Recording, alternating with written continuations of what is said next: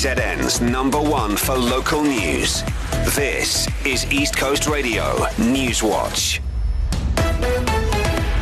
Umgeni Mayor Chris Pappas says he's not surprised by the outcomes of an investigation into him. K Z N Cocteau yesterday cleared Pappas of alleged corruption and nepotism.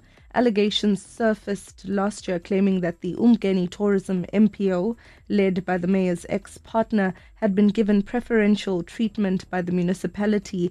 The complaint was filed by the D A's former provincial leader, Sizwe Mqunu, who claimed excessive grants were given to a newly established N P O. Pappas denied the claim, saying the municipality was not involved in tourism tenders.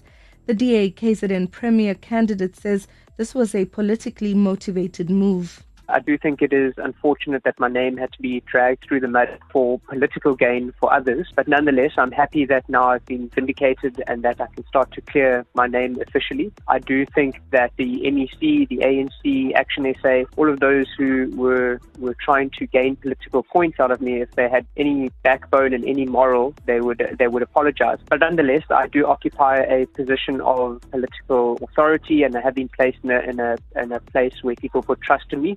And where I need to be held accountable, it's important that I do.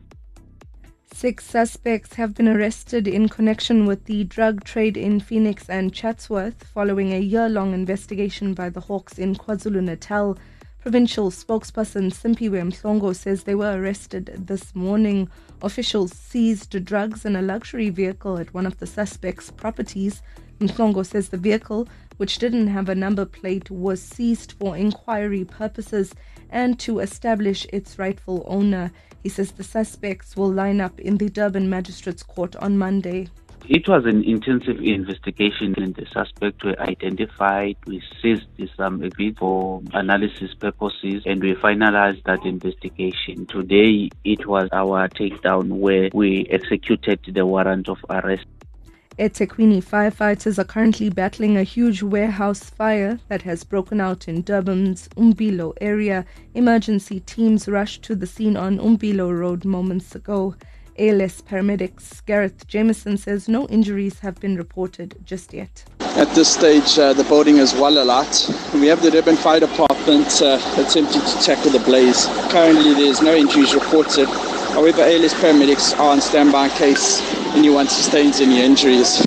And abroad, Chad's main opposition leader was executed at point-blank range by soldiers. His party's general secretary has confirmed Yaya Dillo was killed during an army assault on the party's headquarters two days ago. The headquarters are currently in the process of being demolished. Dillo said before his death that people wanted to physically eliminate him ahead of a presidential election due to return the Central African country to constitutional rule. Durban a high of thirty tomorrow, Pietermaritzburg and Richards Bay thirty-three. For the Newswatch team, I'm Nushera Sudhial. And here's what's coming up in your sport. Jurgen Klopp might have to pick his youngsters in their Premier League clash with Nottingham Forest tomorrow. The Lions fighting hard against Western Province in this four-day series final. And Carlos Sainz has gone fastest in the third practice session in Bahrain.